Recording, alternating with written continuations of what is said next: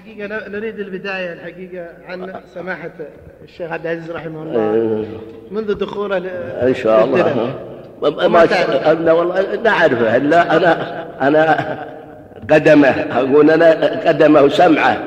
وقته من دخل من أول شهر إلى انتهى. الله يغفر له ويقدس روحه. الله يهونه تفضل يا شيخ تكلم. هو من يوم جاكم دخوله للدلم يا شيخ؟ دخل دخل الدلم سنة سنة سبع وخمسين وعمره من من الستة والعشرين إلى خمسة والعشرين أو ما يقاربها. ذاك الحد. أتحرى هكذا. قام بإمامة المسجد الجامع أولا وهو مرسلا إلى أن يكون قاضي في البلد. فكان إماما للجامع وكان معلما وكان قائما بالقضاء على الوجه الشرعي. من السلمية واليمامة والخارج نسميه السيح والهياثم والضبيعة وجميع الدلم وجرها وغيره كله وقاضي للبلد. هذا فيه نفسه. قائما بالدراسة معلما ليلا ونهار أما الصبح إذا صلى الفجر جلس. من من حين يصلي الفجر. هذا برنامجه؟ نعم. يصلي من حين يصلي الفجر ويقضى الصلاة جلس. إنسان في الشتاء في الخلوة وإن كان في الصيف من ظاهر. وجلوسه يبدأ من الصلاة إلى أربع ساعات بعد الصلاة أو ثلاث ونص أو أربع. يبدأ أولا طلبة بالجرومية والأصول أصول التوحيد.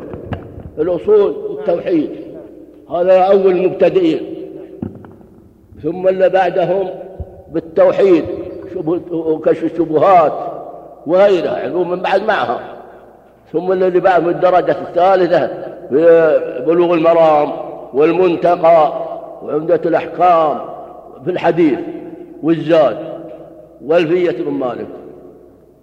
هؤلاء اللي عرفنا منه وكان رحمه الله قدس الله اللي جو منه جو من الأفلاج الطلبة. هذول طلبته. الطلبة من الأفلاج ومن حوطة بن تميم ومن الحريق ومن اليمامة والسلمية ومن القصيم عبد الرحمن بن براك ومن العراق ومن مصر محمد حسن ومعه وناس جو رحم الله قدس الله روحه. ومن اليمن سيف واحد قال السيف. وسعيد جاي من اليمن. كذلك الباحة. الباحة يسمونه غامد وزهران سعيد بن عياش ومسفر منهم. كل هذا اجتمعوا. حسبتم يوم الحلقة أربعة وسبعين في يوم. وهم كلهم دراستهم. ما يفطر فيها إذا أولا يبدأ بالأصول والأجرومية. والقطر هذا في أول مبتدا في النحو. ثم بعد ذلك التوحيد وكشف الشبهات عمدة الأحكام والأربعين النووية ثم بعد ذلك بلوغ المرام المنتقى ثم الزاد والروض المربع. ثم بعد ما يقضي من هذه الفنون يجلسون مطولات تفسير ابن كثير تفسير الطبري ابن جرير وعلوم الموقع أعلام الموقعين لابن القيم. وفتح الباري وكذلك صحيح مسلم والطرق الحكمية وفتح المجيد كل هذه مطولات. بعد ما تم المتون وكل قراءتهم غير المتون كلها غير. ما يخلي أحد يقرأ كذا نظر أبد غير كلهم يغيبون. وهذا ما أعرف منه. مع ورعه وإحسانه. وقد سبقونا الناس بالكلام عنه. من هو خير منا؟ من هو خير منا؟ قد سبقونا يعلون سجيته طيب يا شيخ. حتى توفاه الله. نعم. نبغى نواصل البرنامج. بعد انتهاء الدروس وين يروح يا شيخ؟ يجلس يروم يجلس في البيت قليل ويجيب طيرة ثم تميرة وقهيوة ما بشر ذاك الحج ذا وشوي جريش قليل. ناكله معه نروح معه أنا وأخوي صالح. لأن مجاودينه هنا نجي من بعيد. ولا هو بيخلينا يقول مرة ما يطيعنا أن نروح. يحب طلبة العلم يحبهم. ومع ناس من الإخوان ومتى ما قضى جلس قليل جو عاد أهل الخصومات اللي عنده ما بحد ذاك الحد لا محكمة ولا شيء. عنده عاد الكتاب منهم الكتاب تنوع كتابة كثير ودك اعدهم عديت اللي أعرف منهم منهم الشيخ راشد بن خنين منهم عبد الله بن سليمان المشعري منهم عبد الرحمن الشيخ بن سحمان منهم علي علي الحواس منهم عبد الله بن عبد الرحمن بن بن باز ولد اخوه وكذلك عبد الرحمن بن إبراهيم ولد اخوه كل هذا من الكتاب. عبد اللطيف بن شديد شو اسمه سعد بن عيسى الزير. هذول إيش كانوا يسوون؟ هذول يكتبون كتابا عنده اللي راح لجد يحررون إيش؟ يحررون الخصومة إذا حكم. ولا به لا دفاتر ولا شيء. يكتبون الوريد ويحطون إياه ويمشي. اللي اللي يحكم له. هذا من سجاياه سجايا طيب مع قيامه بالأمر بالمعروف والنهي عن المنكر. وبعد المغرب الفرائض دراسة. بعد المغرب كل يوم الفرائض الدراسه وغير حال بعد الظهر المطولات بعد العصر بعد العشاء نفس برامج الدروس تستمر. تستمر كل يوم حتى الخميس. حتى إلى آخر وقت اليوم متى يوقف؟ يعني بعد صلاة العشاء؟ الصبح بعد صلاة الفجر. هذا أول جلوس. إلين الساعة أربع من النهار خمس من النهار. طيب. يروح وقتها المجلس يجلس الواحد يأخذ فيها أربع ساعات أربع ونص ثلاث ونص. طيب. يعني وبعد العشاء يستمر؟ دراسة دراسة مطولات وبحث وبحث من الكتب اللي عند أحد اللي هو يبي من اللي هو يبي من رجال الأحاديث. ويقال لنا ترى أنا جالس نعلم أعلم وأتعلم يقولها لنا وترى الوقت مو مخليكم هم ما بتجدون وقت ليس فيه معلم أو وقت تلهون عن عن التعلم. يقولها لنا كذا. كل ما قام يتكلم بهالمسألة يعني يحض الناس على طلب العلم. طلب العلم. طيب الشيخ ناصر. يا شيخ ناصر. أقول ودنا تحدثنا عن مواقف حصلت لك مع سماحة الشيخ الله يرحمه. ما عندي بكسر ما قال عثمان. ما عندي بكسر ما قال عثمان بس عندي إضافات يا شيخ. عندي بعض ما ما يخالف تفضل. جانا امطار نذير في زمان جبار ذا. زمن جبار. اي اي نعم. وضاقت الاسواق على البيوت. اي نعم. وقام على ومر على الأسواق ت- عد- ت- تنزل في الابيار يخفف عن الناس. وعبرت الاسواق في الأبيار يخف عن المسلمين. هذه وحدة. وحتى جانا زمان الدباء ينزلوا به الحلة النخيل وظهر له العالم وظهر يبي يشجعهم ظهر هو بنفسه. معهم الظهر. الله يرحمه. يعني كان يستشعر أمور الناس غير إيه، ما في شك. مهموم بامور الناس في جميع المح- الحالات نعم. طيب معروف عن الشيخ رحمه الله في قضايا الطلاق والفتية فيها. تذكرون قضية ولا شيء؟ والله ما لا ما ما لا, تذكر. لا ما طيب أه، أقول مواقفه مع طلبة العلم. كيف كان يستقبلهم يصبر عليهم؟ يستقبلهم استقبالا عظيم. نعم. ويجلس لهم. ويقرون عليه يجون من كل مكان. ولا ياخذ لهم مدة عن صلاة الصبح وهم يدرسون عليه. أي؟ لا يخلصوا طيب كيف كان وقته في المناسبات؟ هل يحضر المناسبات عند الجيران والأهل والأقارب؟ ما لا تسألني عندي ما شيخ. ما أدري. ما تدري ما قد حضرت مناسبة وكان فيها الشيخ؟ ما حضرت. زواجات اللي في الدلم ما يحضرها ما الشيخ حضرت. ما أدري يحضرها ولا لا؟ طيب. ما- ننتقل لأجل أحد المشايخ. شيخ عثمان بالنسبة للمكافآت اللي يقدمها الشيخ لطلبة العلم والعناية؟ مكافأة؟ المكافأة هل فيه آه، روية بات؟ أو- رواية بات 300 تجي الشهر. أهل الصغار يعطونهم على ثلاثة والكبار على خمسة. الريال وهذه تجي مدري 300 و 350 يفرقون عليهم تفريق. طيب في عناية كل جمعة مو بعد كم في عناية ثانية يقدمها الشيخ لخدمة طلاب العلم. يشفع لهم مثلا في الوظيفة. يشفع في الخير. في طرق الخير قائمة بها وبس طريق الخير والإلحام كل شيء. الأمر بالمعروف والنهي عن المنكر. وكل شيء واللحم قائم به. الله يسكنه الجنة. ولا نم ولا نطيل في المدح فيها الله يغفر له. المدح ما يجوز بعد الله المستعان الله يقدس روحه هل وجهكم سماحته للاعتناء بالفقير؟ نعم كثير مما يشير علينا به. وجلستهم ومساعدتهم وقيام عليهم على كل خير يبثه في الناس. طيب كيف استقبال أهل الفقراء في ذلك الوقت؟ ونعم وأظلهم العاق والجناح من ما بش ذاك العجلة ما به دراهم ولا به الشيخ عبد الرحمن. قام عندنا 40 سنة. 14 أخذنا يعني تقريبا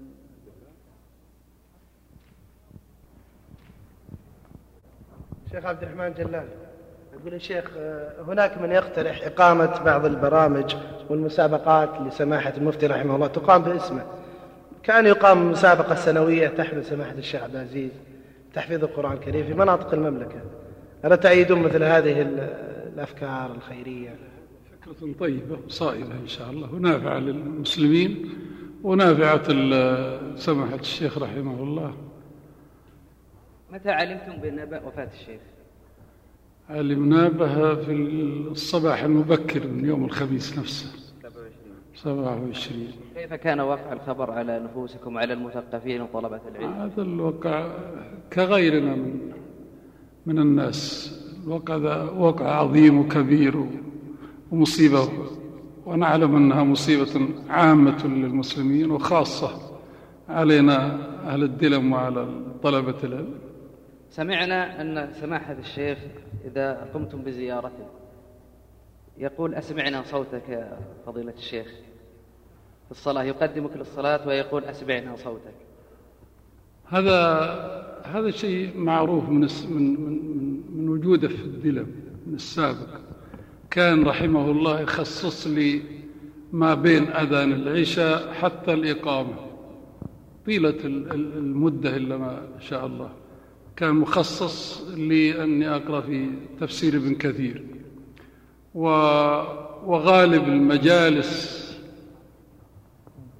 غالب المجالس التي أحضر معه فيها المناسبات أو شيء بيأمرني بيسأل عني بيأمرني أن أقرأ. وحتى في بعض المجالس إذا كنت متأخرا ودخلت وسلمت سمع صوتي استأذن من الذي يقرأ. قال الأخ اسمح لنا علشان فلان يقرأ أندى صوتا منك فيأخذ آخذ الكتاب من يد القارئ عليه وأقرأ. وحتى في في في ذهابه بعد بعدما ذهب من الدلم أي غالبا أي مجلس أجيها واجتمع به فيه يطلب مني الشيء هذا. وكان ذلك يتكرر في غالبا في كل مجلس. وقد سافرنا معه إلى الحوطة والحريق وأخذنا مدة أيام.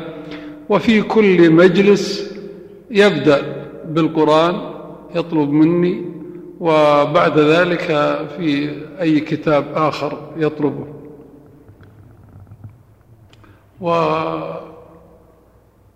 ولا أنسى ما خصني به من العناية والمحبة والاحتفاء. وقد كان بي حفيا رحمه الله.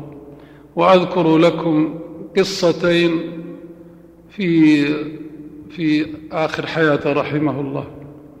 فقد كنت أزوره بين وقت وآخر وكان فيه من إخواني وأحبابي طلاب العلم في الدلم من يطلب صحبتي معه أن أصحبه أصحبه أنهم يصحبوني إلى الشيخ لعلمهم بما يعمل معي. جزاه الله خير. و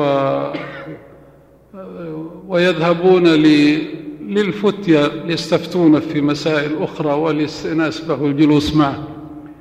فكنا نصلي معه المغرب. عندما أسلم عليه في المسجد يمسك يدي ويقول لا بد من جلوسكم عندنا بعد المغرب المجلس العام وبعد العشاء للعشاء. فنقول فأقول طيب لأني أخبر الإخوان اللي معي ما جو إلا من أجل اختصار به طلب الفتية منه فهذا نجلس معه بعد المغرب وبعد العشاء نرجع ويختصر بنا في المكتبة رحمه الله. حتى ينتهي حتى يحضر العشاء ونتعشى ونجلس معه بعد العشاء يطلب منا الجلوس حتى بعد العشاء مدة حتى ينام. وأذكر قصتين حصلتا. القصة الأولى أننا ذهبنا أنا والأحبة اللي معي هؤلاء وجلسنا في المجلس معه بعد المغرب وقبيل الأذان قمت من جانبه وذهبت لأتوضأ. مررت بالمكتب فيه الشيخ محمد بن موسى جزاه الله خير. فقال لي آه لماذا جئتم الليلة؟ الليلة لا ما هو بحاصل لكم اللي, اللي تعودتوا. قلت لماذا؟ قال الليلة عنده موعد لفتة في لفتة موعد بعد العشاء ولا هو حاصل لكم الاجتماع. قلت طيب عند الله الساعة بدل الليلة ليلة أخرى. ذهبت توضأت وذهبت وجلست في مكاني بجانبه بعد ما أذن وقام آه، قبلت رأسه وقلت استودعك الله يا والدي. قال لماذا؟ وين تروحوا قلت الله سمعنا أنكم اليوم مشغولين وعندكم شغل وبدل الليلة ليلة أخرى قال لا عندنا لفتة ولفتة اللي لهم بدل الليلة ليلة أخرى أما أنتم فلا تبقون أنا باقي معكم. فبقي واعتذر الإفتاء هذه مرة. المرة الثانية ذهبنا كعادتنا. سلمت عليه في المسجد المغرب. وطلب مني أنا ويا أخوتي اللي معي أن نجلس بعد المغرب في المجلس العام للناس كلهم قال وبعد العشاء لابد من العشاء والجلوس. قلت طيب هذه رغبته بعد ما قارب أذان العشاء قمت كالعادة أتوضأ مررت بالمكتب. فقال قال لي أحد الكتاب وأظنه محمد بن, بن موسى جئتم اليوم والشيخ مشغول عنكم اليوم ما يمكنكم تجلسون معه بعد العشاء. قلت عسى خير إن شاء الله. وش عند الشيخ؟ قال عنده زواج ابنته الليلة. ابنته بتزوج الليلة. قلت خير إن شاء الله. بدأ الليل ليلة أخرى. ذهبت وجلست بجانبه وبعد ما أذن وقام قبلت رأسه وقلت يا شيخ استودعك الله واسمح لنا. قال لماذا؟ قلت سمعت أنكم مشغولين الليلة وبدأ الليل ليلة أخرى. قال أبدا عندنا زواج البنت والوفود اللي بيجون عندهم الأولاد العيال يصلحونهم. أما أنتم فلا أنا وياكم بعد العشاء. على العادة. وفعلا رجع صلينا العشاء ورجعنا ودخل بنا رحمه الله في المكتبة وجلسنا معه وضيوفه عند عند عياله. في المجلس و انتهينا من وجلسنا حتى جاء موعد العشاء. جاءه ابن عبد الله وقال يا أبه ترى العشاء زاهد. قال قوموا تفضلوا. ورحنا وتعشينا معهم مع ضيوفه وكان الزواج مختصر ما فيه إلا القليل. وبعد ال... بعد ما تعشينا قال تفضلوا يعنينا. دخلنا أنا وياه في المكتبة مرة أخرى والزوج ومن معه قابلهم أولاد الشيخ ودخلوهم على على بنت الشيخ وانتهوا ونعوا ويا الشيخ حتى قام للنوم. هذه ما أذكر منه. رحمه الله. إذا تقدم أحد لسماحة الشيخ في طلب مساعدة فقراء وغيرهم سماحته يخص يخصكم بشرح. المعاملة ترجع إلى الشيخ عبد الرحمن الجلال. ماذا يعني هذا؟ هذا هذا هو الواقع منذ منذ ذهب من الدلم انتقل من الدلم. آه، كل من يعني قل أن يأتيه معاملة من الدلم سواء مساعدة أو في نكاح طلاق أو غيره آه، إلا يرسلها لي ويكتب تحت آه، فضيلة الشيخ فلان أرجو الاطلاع والإفادة عما ذكر فيها إثبات ما ذكر وإثبات عجز إذا كانت مساعدة عجز المذكور عن إيفاء الدين. فأنا أقوم باللازم وأرده وكذلك آه، الكتاب عنده عرفوا هدفه فإذا قدموا قدم لهم شيء قالوا من أين أنتم؟ قالوا من الدلم. قالوا اذهبوا إلى فلان عبد الرحمن بن جلال خلوه يوقع عليها يصدق عليها. فثقته كاملة رحمه الله جزاه عنا خيرا. كم تتوقع عدد المستفيدين من هذه الأمور المساعدة يعني في معدل السنة الواحدة؟ الله معدل السنة الواحدة كثير كثير. ممكن تكون ثلاثين أربعين خمسين كثير لأنه لا يرد سائلا مطلقا. هو لا يرد سائل وإنما يتثبت بس. طيب هل تتذكر أعلى مساعدة قدمها الشيخ؟ يعني مبلغ مالي كبير كشراء بيت أو لفقير أو أعلى مساعدات هي شراء البيوت فكثيرا ما يطلب منه شراء بيت لأحد الفقراء ويكتب لنا في ذلك وإذا شرحنا له الوضع اشترى قال اشتروا, اشتروا له. ومن أربعمية إلى خمسمية ألف ريال. وهذه موجودة وأهلها موجودون.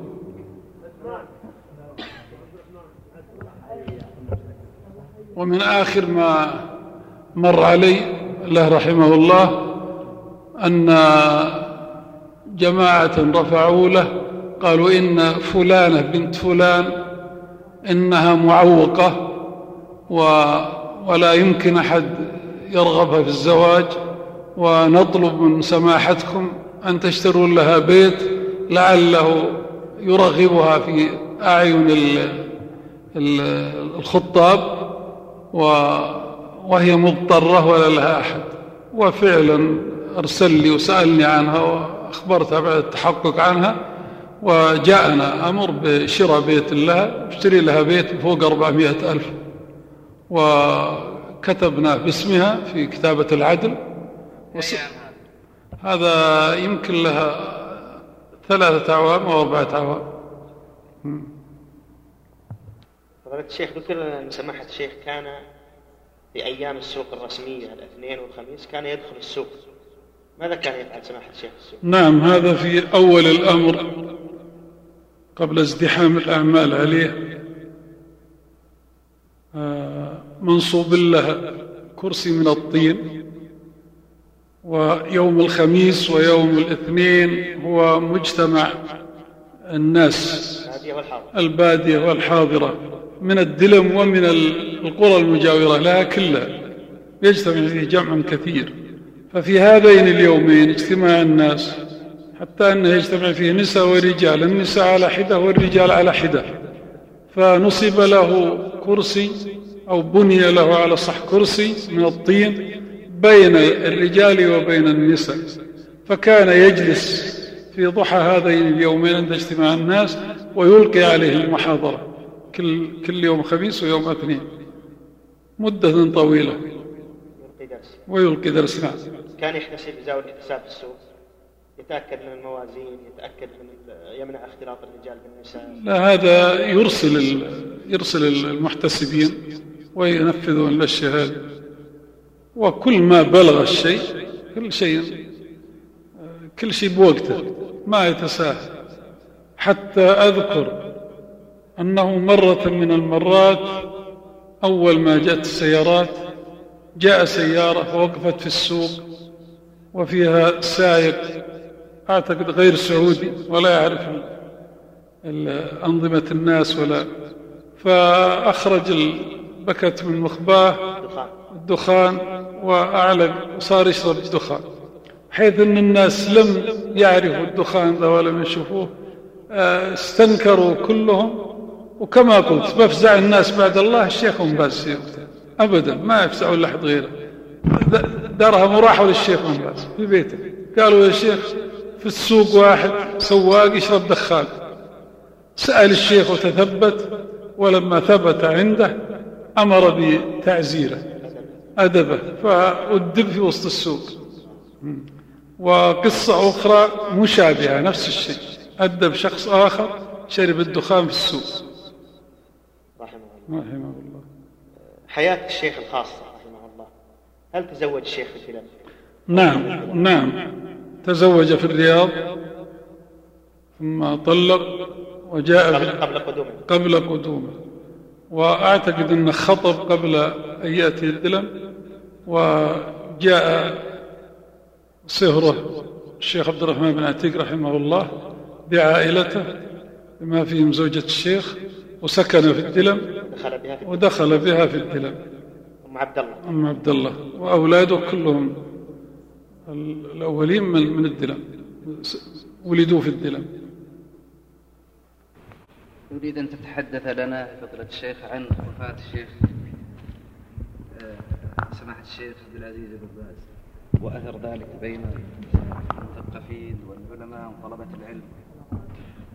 بسم الله الرحمن الرحيم. الحمد لله رب العالمين وصلى الله وسلم وبارك على عبد الله ورسوله محمد وعلى آله وأصحابه ومن اهتدى بهداه. أما بعد الحديث عن الأثر الذي تركه تركته وفاة والد الجميع سماحة الشيخ عبد العزيز بن عبد الله بن باز مفتي المملكة العربية السعودية أثر الحديث عنه مما يضفي عليه على الإنسان الأسى والحزن والتأثر البالغ. ونحن في الواقع خاصة أهالي الدلم نعتبر سماحة الشيخ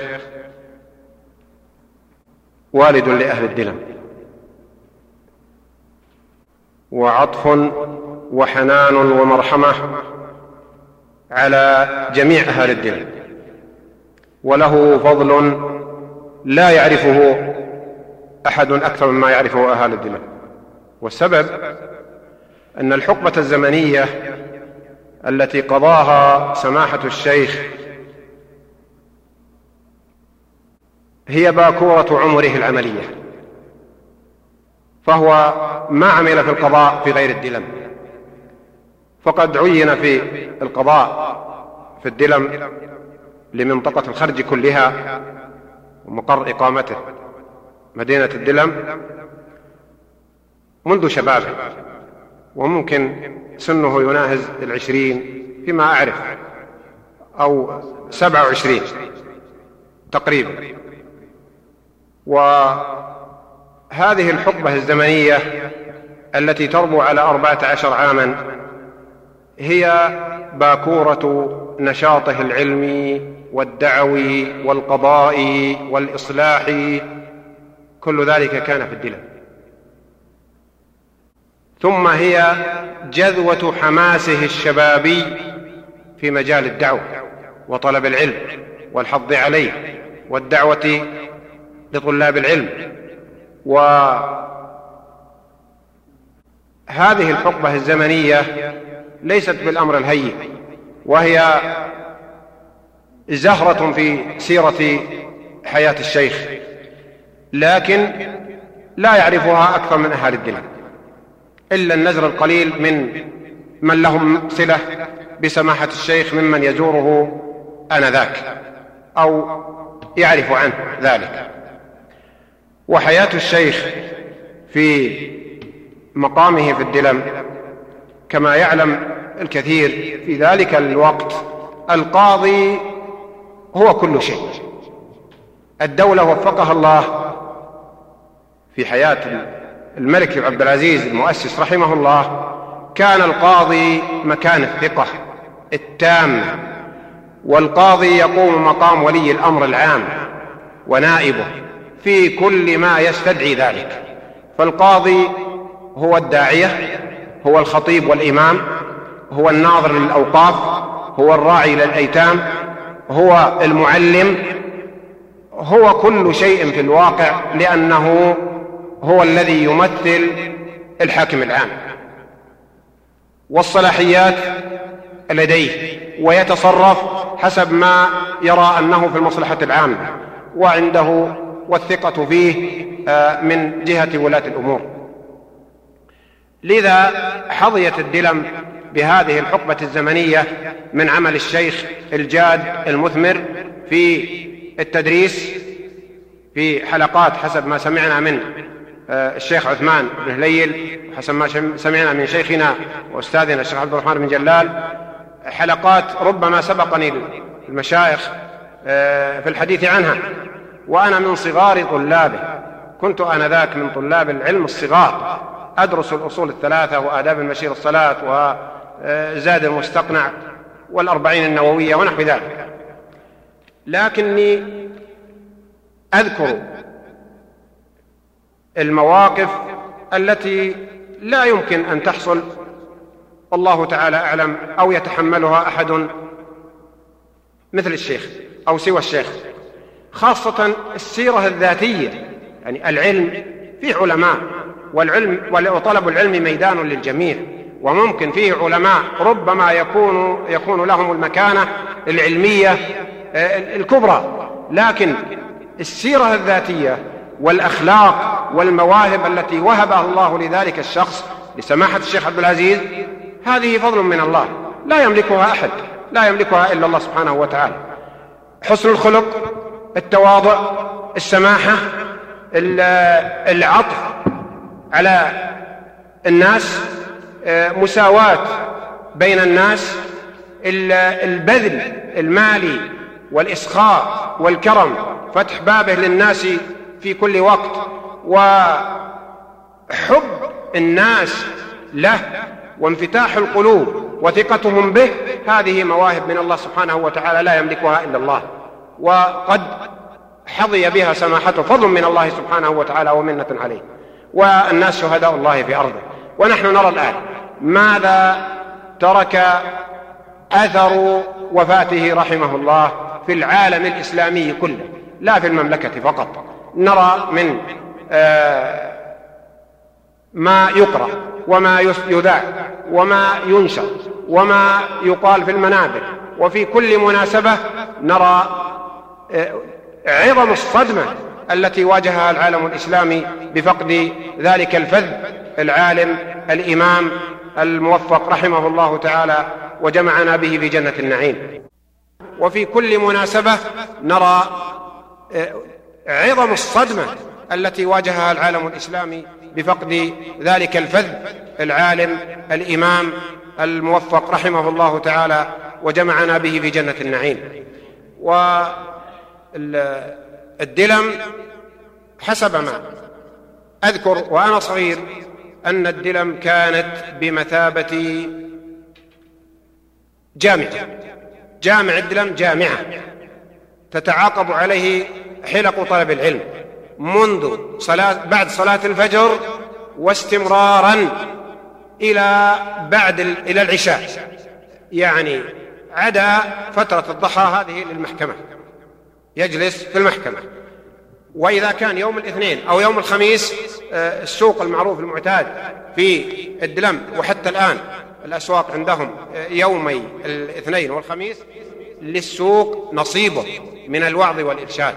إذا اجتمع الناس في ذروة اجتماعهم في السوق آه، قرابة الساعة يعني تقريبا في حدود الثمان أو كذا خرج. إلى السوق وجلس ثم انضوى حوله الرجال والنساء وخشع ذلك الصوت وتلك الأصوات في السوق واجتمعوا حوله فبدأ ما شاء الله بالتذكير والوعظ والتوجيه والوصية والإنذار من الحرام والمبايعات المغشوشة ونحو ذلك فيما يخدم المصلحة العامة. ثم يقوم ويتوجه إلى المحكمة. هذا الصبر وهذا الجلد وهذا الوقت المبارك بالإضافة إلى عمله الرسمي في المحكمة أمر لا أظنه يتهيأ لإنسان سوى ذلك الرجل. نسأل الله سبحانه وتعالى أن يغفر له وأن يجمعنا به في جنة النعيم وأن يحسن الخلف للأمة الإسلامية وأن يعوضها من فيه البركة. والسداد ولا نقول إلا ما يرضي ربنا فإنا لله وإنا إليه راجعون. وأصلي وأسلم على عبد الله ورسوله محمد وآله وصحبه. والسلام عليكم ورحمة الله. المواطن عبد العزيز بن عبد الرحمن بن عسكر. نعم. سبق وان قابلتم الشيخ عبد العزيز بن جاب بن باز؟ سم سبق قابلتم الشيخ سماحة الشيخ عبد العزيز بن باز؟ نعم. ماذا تتذكر؟ عن الشيخ والله ما اتذكر لأنه في حمايته للدين والدنيا في مصالح الدين والمسلمين عامة خاصة ما هي خاصة عامة في جميع الأمور كلها. حامي في قومة دين الله سنة رسوله وفي مصلحة الجميع. قال حتى الحين يوم جاء في سنين جاينا البلد جراد وبدأ من الثمار ويظهر معهم يحامي معهم. بدوي قال يرسل يجيب لهم متاع ويجيب لهم قهاوي ويجيب لهم يشجع الناس على على قتل هالجراد اللي فيه مضرتنا على ثمار المسلمين.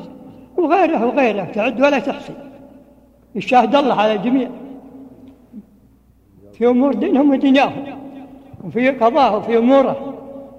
حتى أنها كل حين بعد بلال والعجان والهياثم والضبيعة واليمامة والسلمية كلها تبع قضاء نفر واحد ما معه لا شريك ولا مساعد ولا شيء.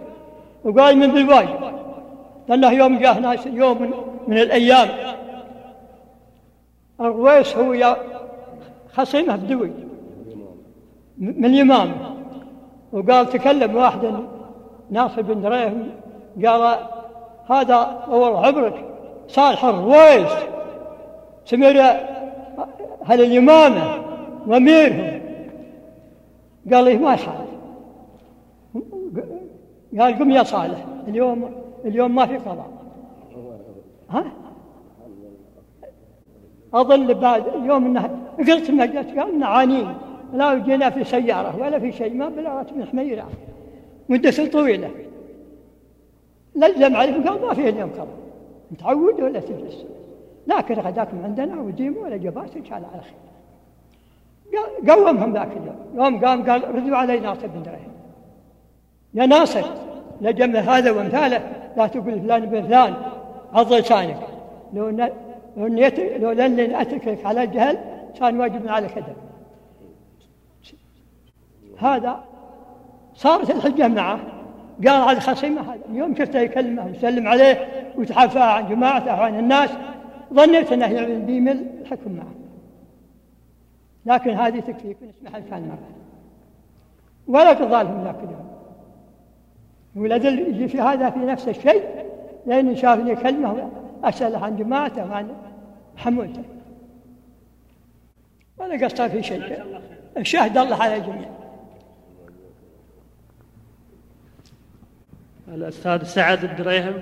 مدير مصلحة المياه والمؤرخ التاريخي المعروف في محافظة الخرج ماذا تتحدثون عن حياة الشيخ سماحة الشيخ عبد العزيز بن عبد الله بن باز؟ تفضل. بسم الله الرحمن الرحيم. والصلاة والسلام على أشرف المرسلين نبينا محمد وعلى آله وصحبه أجمعين. سماحة الشيخ عبد العزيز بن عبد الله بن باز كان قاضيا ومعلما ومصلحا اجتماعيا في محافظة الخرج ككل. كما نعلم توفي سماحة الشيخ عبد العزيز بن عبد الله بن باز يوم الخميس الموافق 27 واحد 1420 وتقدم بخالص مواساته وعزائي لخادم الحرمين الشريفين الملك فهد بن عبد العزيز وولي العهد نائب رئيس مجلس الوزراء رئيس الحرس الوطني سمو الأمير عبد الله بن عبد العزيز وإلى صاحب السمو الملكي الأمير سلطان بن عبد العزيز النائب الثاني لرئيس مجلس الوزراء ووزير الدفاع والطيران والفتش العام وإلى كافة أسرته الكريمة وإلى إخوان المسلمين. ونسأل الله يتغمده بواسع رحمته ويسكنه فسيح جناته. وسأتكلم باختصار عن جانب من جوانب حياته العامرة بالصلاح والإصلاح وهو القضاء في الخرج. والقضاء يشمل المحافظة جميعها مدنها وقراها منها الدلم واليمامة والسلمية ونعجان والضبيعة والعين ماوان المدن القديمة القائمة في عهد الملك عبد العزيز. وما يسمى السيح حاليا الخرج مقر المحافظة أنشئ أخيرا بمبادرة كريمة من جلالة الملك عبد العزيز. طيب الله ثراه. سماحة الشيخ عبد العزيز بن عبد الله بن باز تولى القضاء في الخرج ومقره قاعدة الخرج الدلم وهو القاضي والمعلم. تولى القضاء في الخرج في العام 1357 حتى العام 1371 ولمدة 14 عاما. تصله القضايا من جميع أنحاء إقليم الخرج. وكان رحمه الله ينهي القضية بأسرع وقت وينجزها بعدما يتحرى الدقة بين المتقاضيين. وكان حريصا جدا على إعطاء كل ذي حق حقه ولا تأخذه في الحق لومة لائم أول من أنشأ السجلات وقيد القضايا واستخرج الوثائق الصكوك حاليا في إقليم الخرج وجعل من سكنه محلا للقضاء والتحاكم وأوجد فيه مجلسا مجلس انتظار للرجال ومجلس للنساء. مدينة الدلم كانت محظوظة جدا حيث قدم لها السعد عندما تم تعيينه قاضيا فيها ولجميع بلدان إقليم الخرج فازدهر كل شيء فيها واعتز الناس بها وأصبحت مدينة من أكبر المدن بمقياس ذلك الوقت. ولحب الملك عبد العزيز للخرج وأهله.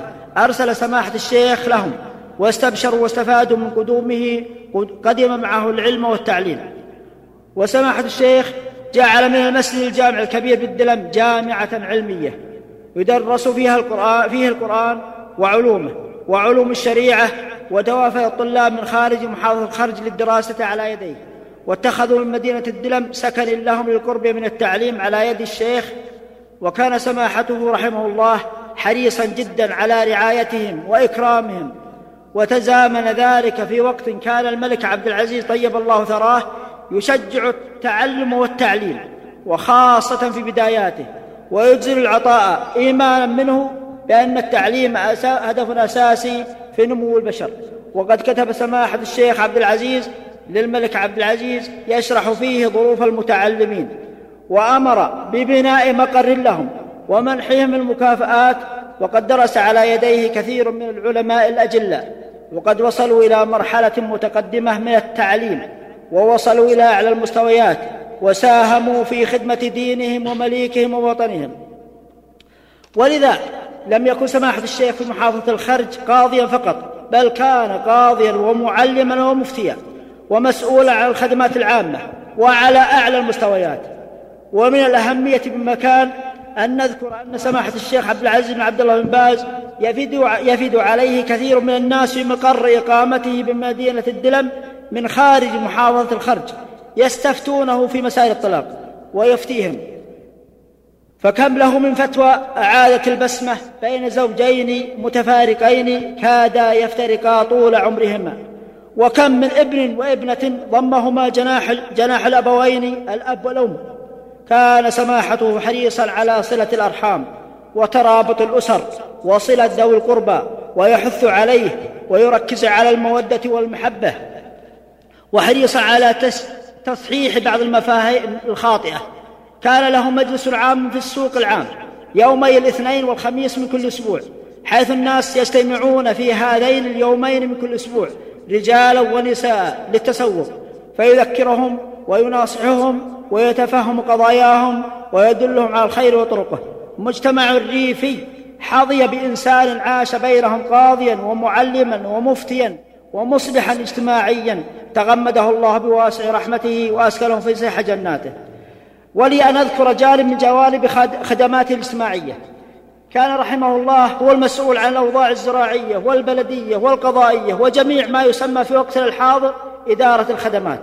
يتصرف بحكمة فيما يصلح شأن المسلمين من غير كلل أو عدم مسؤولية. ففي وقته بدأت السيارات وبأعداد قليلة وكان في ذلك الوقت الشوارع ضيقة جدا لا تتسع السيارات. فأمر ووقف على توسيع بعض الشوارع متخذا المصلحة العامة هدفا أساسيا ويقف بنفسه حتى يصلح ما يراد إصلاحه ولا يترك خللا يفسد ما أصلحه.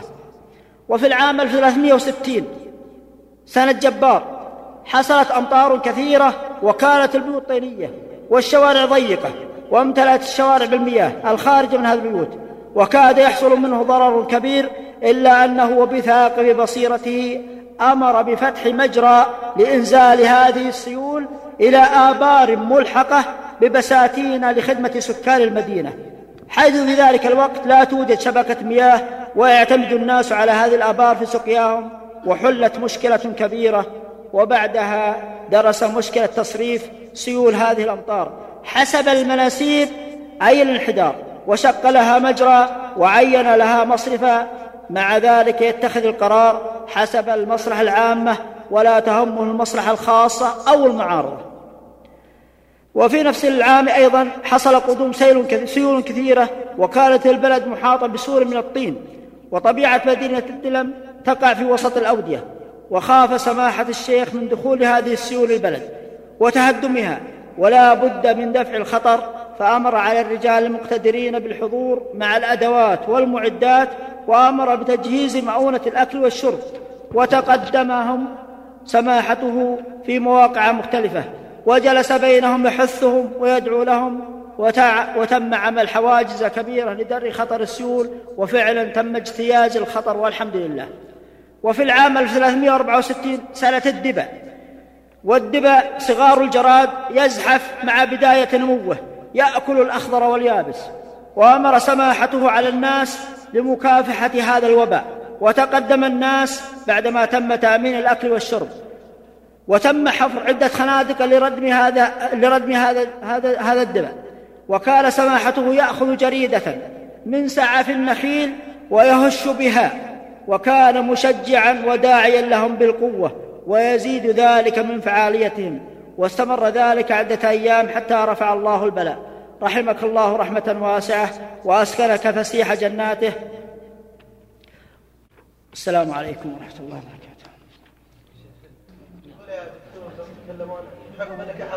لست أنا أقل من الدكتور. الله يرفعك. الهدف يعني الحقيقة ان الاخوان عايشوا في الدلم وتحدثوا انت كاحد طلاب جانب الطلب وجانب تعامله معك كطلاب كيف كان تعامله معك؟ كيف كانت دروسه؟ كيف برنامجه في الدروس؟ ما هي بإيجاز يعني ما ودنا نطول هذا اللي الله يجزاك بسم الله الرحمن الرحيم وصلى الله وسلم وبارك على رسول الله أما بعد اولا نسأل الله تعالى أن يتغمد الشيخ عبد العزيز بن باز بواسع رحمته وأن يرفع درجته في المهديين وأن يجزيه عما قدم للإسلام والمسلمين خير الجزاء. ثم أما بعد فلقد أنعم الله علي وأكرمني بالتعرف على شيخ الإسلام الشيخ عبد العزيز في عام 1397 هجرية.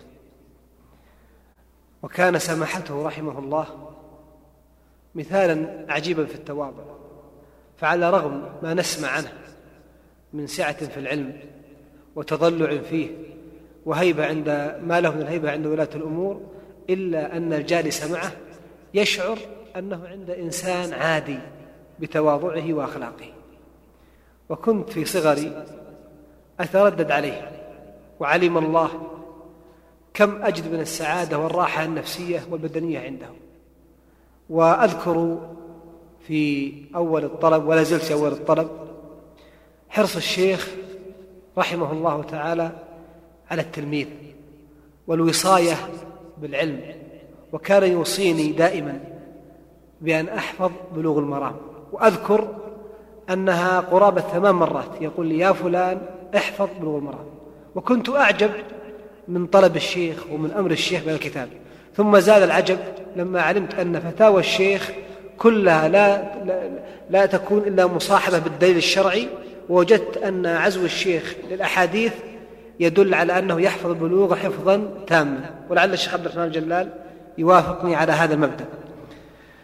الشيء الثاني أن الشيخ عبد العزيز رحمه الله وأسكنه الله جنته كان مثالا في السنة في لباسه وفي تصرفاته مع العالم مع طالب العلم مع العامي مع الكبير ومع الصغير. فإذا رأيت لباسه رأيت السنة في لباسه. وإذا رأيت هديه وسمته وحسن منطقه رأيت السنة متمثلة فيه. وقلما أن يجتمع التمثل في السنة في اللباس والفعال وفي أثناء الطعام وفي العلم لرجل معين. ولكن ذلك فضل الله يؤتيه من يشاء. وأذكر أنني سألته مرة قلت له يا سماحة الوالد محبة الناس لك هذه ما جاءت من فراغ. القبول عند الناس لا نعرف أحدا من الناس كبير ولا صغير حتى والله العاص حتى من العاصين إلا ولك في القلب محبه فما السر في ذلك؟ فكان سماحته يتهرب بأدب ويقول نحن مقصرون كالعادة. فلما لححت عليه قال يا فلان ما أعلم في قلبي غلا على أحد المسلمين ولا أعلم بين اثنين شحناء إلا سارعت بالصلح بينهما وهذه لا يطيقها كل واحد. لفظها يسير لكن تطبيقها عسير. وكان الشيخ مثالا في التواضع يدلك على ذلك حرصه على سماع الفائدة العلمية من أصغر التلاميذ. يقرأ التلميذ البحث عليه فيصغي بجميع جوارحه. تراه يتلهف لسماع الفائدة. بل يقول أعد أعد. وقد يغير الفتوى أو ينشئ فتوى جديدة على في سبي بسبب بحث الطالب له. وكان رحمه الله عنده جلد في البحث. وقبل أذكر مثالا أن أذكر مثالا ذكرت له مرة من المرات كان يعني رحمه الله من أبعد الناس عن المدح وعن حب سماع الثناء. أذكر من حب عدم سماعه أو عدم حبه لثناء الناس أن شاعرا استعطفني حتى أشفع له في إلقاء قصيدة عن سماحة الشيخ. والقصة أن الشاعر كان له قريحة ما شاء الله السيالة فقلت له لماذا لا تمدح الشيخ بقصيدة؟ تخلد مآثر الشيخ. فقال تعدني أن ألقيها عليه؟ قلت أحاول. فنظمها ودبجها وأحسن اختيارها فلما جاء الموعد كلمت الشيخ واستعطفته. قال أمر سهل إن شاء الله. القصيدة في ماذا؟ قلت في شخصك أنت يا شيخ. قال لا لا لا نحتاجها. ننفع الناس بخير منها. يا سماحة الوالد وعدت الشاعر. قال إن شاء الله خيرها بغيرها إن شاء الله. وبعد إلحاح من بعض المرافقين للشيخ تكرم الشيخ حفظه الله بإلقاء القصيدة. أيضا أذكر أنني دخلت على الشيخ مرة في داره وقلت يا شيخ عندي موضوع سأكلمك فيه.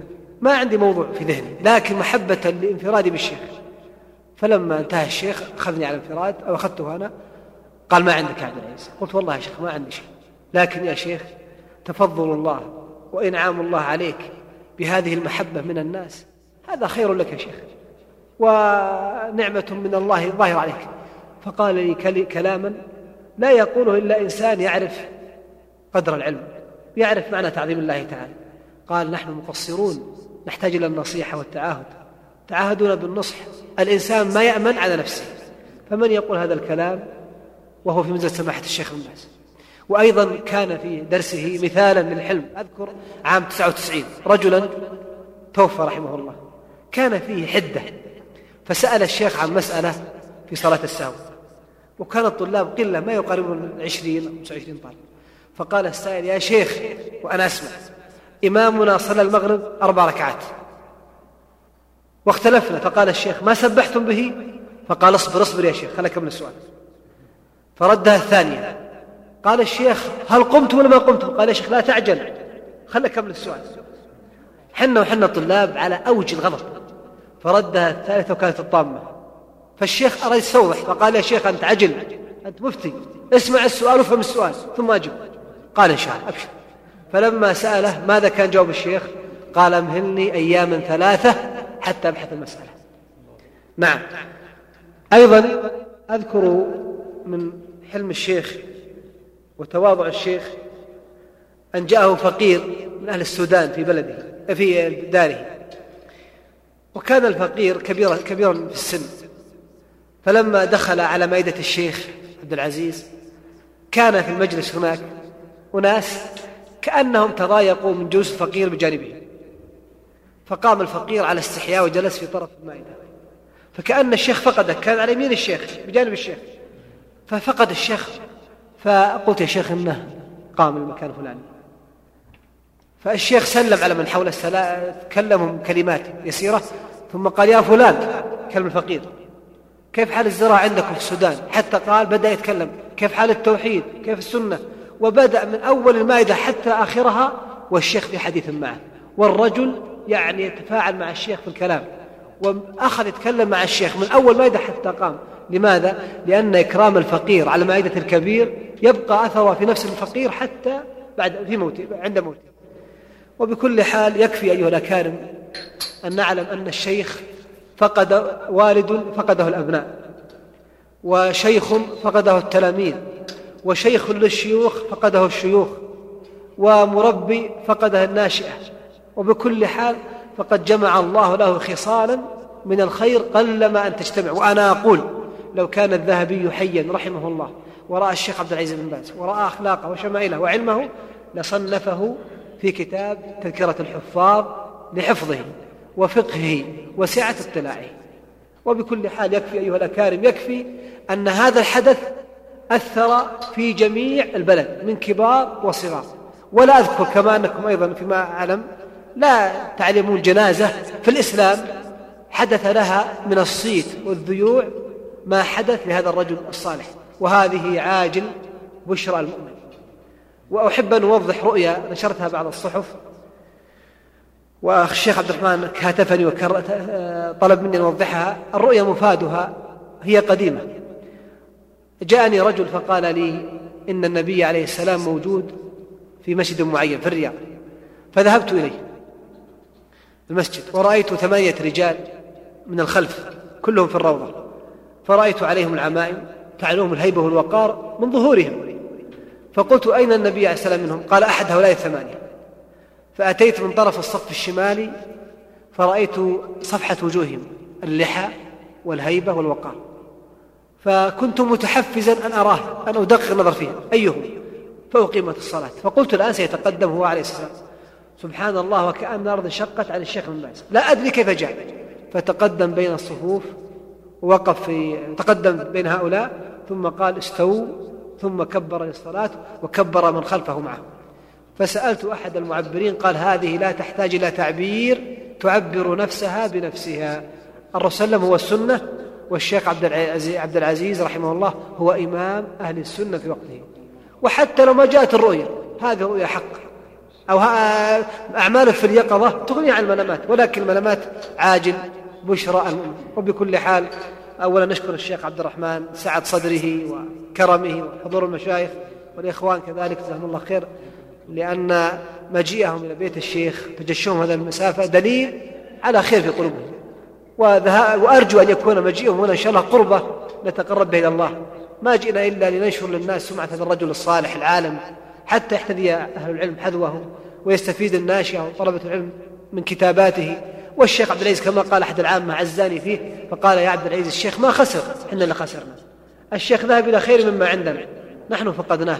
فختاما نسأل الله تعالى أن يجزي الشيخ خير الجزاء وأن يجعل الفردوس الأعلى مثوانا ومثواه وأن يجمعنا وإياكم في الدنيا على أحسن حال وفي الآخرة على أحسن مآل في مقعد صدق عند مليك مقتدر وصلى الله وسلم على رسول الله.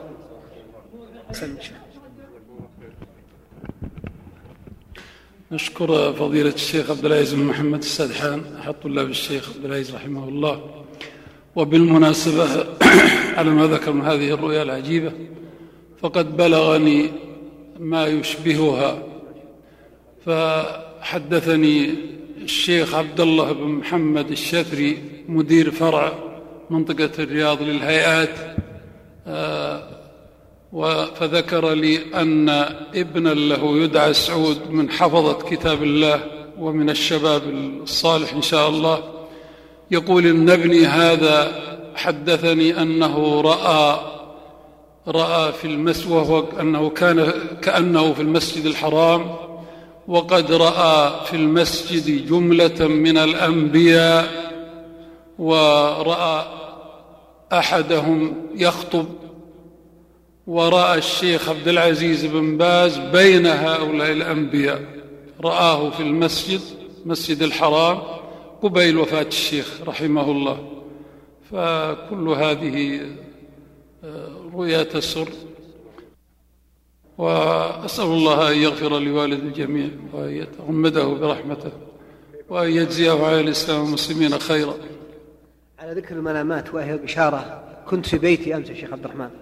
فقال لي أحد اتصال من جنوب المملكة. قال أحد طلاب العلم الكبار رأى في المنام حذيفة بن اليمان رضي الله عنه ومعه الشيخ بن باز. فقال الشيخ يا حذيفة هل عدني وسلم المنافقين؟ قال لا. قال يا حذيفة هل عدني منهم؟ قال لا. يا حذيفة فقال لا. فقال حذيفة عدك من الصديقين. ثم أخرج كتاب يقول كأني أراه مكتوب عليه الصديقون. وفتح فيه وإذا بي أقرأ عبد العزيز بن عبد الله بن عبد الرحمن آل باز مواليد عام كذا وكذا وكذا يقول ترجمة مصغرة للشيخ بن باز. فاستيقظت من غفر الله للشيخ وسكن الله جنته. عندكم سؤال ولا شيء؟ في زميلنا الشيخ الشيخ إبراهيم الباكر مدرس معهد الدعوة. أي. درس الفرائض. ويعمل في الوكالة الجامعية. يقول قبل أسبوعين من وفاة الشيخ يقول رأيت في المنام أني في مجلس الشيخ. يقول أنا ما ما زرت الشيخ ابدا. فيقول كأن جالسين في المجلس ثم قال الشيخ رأيتم الذي خرج؟ يقول نحن مبصرون لكن ما رأينا أحد. والشيخ يعني كثير إيه. تعجبني كيف يقول الكلام قال هذا ملك الموت. أتى ليقبض روحي وأبشركم أن منازلي خير. الله. أني. رأيت منازل وأبشركم أنها خير. أعيد أعيد الرؤيا هذه. يقول كنا في مجلس الشيخ يقول أنا ما ذهبت إلى الشيخ هذا في المنام. في المنام يقول. يقول كأني أنا وبعض الأخوة في مجلس الشيخ. ثم قال الشيخ أرأيتم الذي خرج؟ يقول نحن ما رأينا أحد. يقول عجبنا كيف يقول نحن مبصرون وما رأينا أحد. فقال الشيخ هذا ملك الموت. أتى ليقبض روحي. ورأيت منازلي وأبشركم أنها خير. يقول ارتعت من هذه الرؤيا قبل أسبوعين. يقول فحرصت أني ما أحدث أحد إلا بعد وفاة الشيخ رحمه الله فحدث قبل أسبوعين. أي نعم. والشيخ سعد الجريد يقول رأيت في المنام ليلة آه، يوم الأربعاء ليلة الخميس. يقول آه، كأن ذاهبين لزيارة الشيخ وذهب معي كم مرة للشيخ فيقول جلسنا؟ فإذا بالشيخ في صورة وفي رؤية عجيبة جدا. يقول في لحظة قال إئذنوا لي فأنا أحب أن أرتاح. فيقول فخرج من عندنا ليرتاح. يقول كان يتهلل وجه نور سبحان الله. ليلة الوفاة يوم الأربعاء ليلة الخميس. نعم إن شاء الله.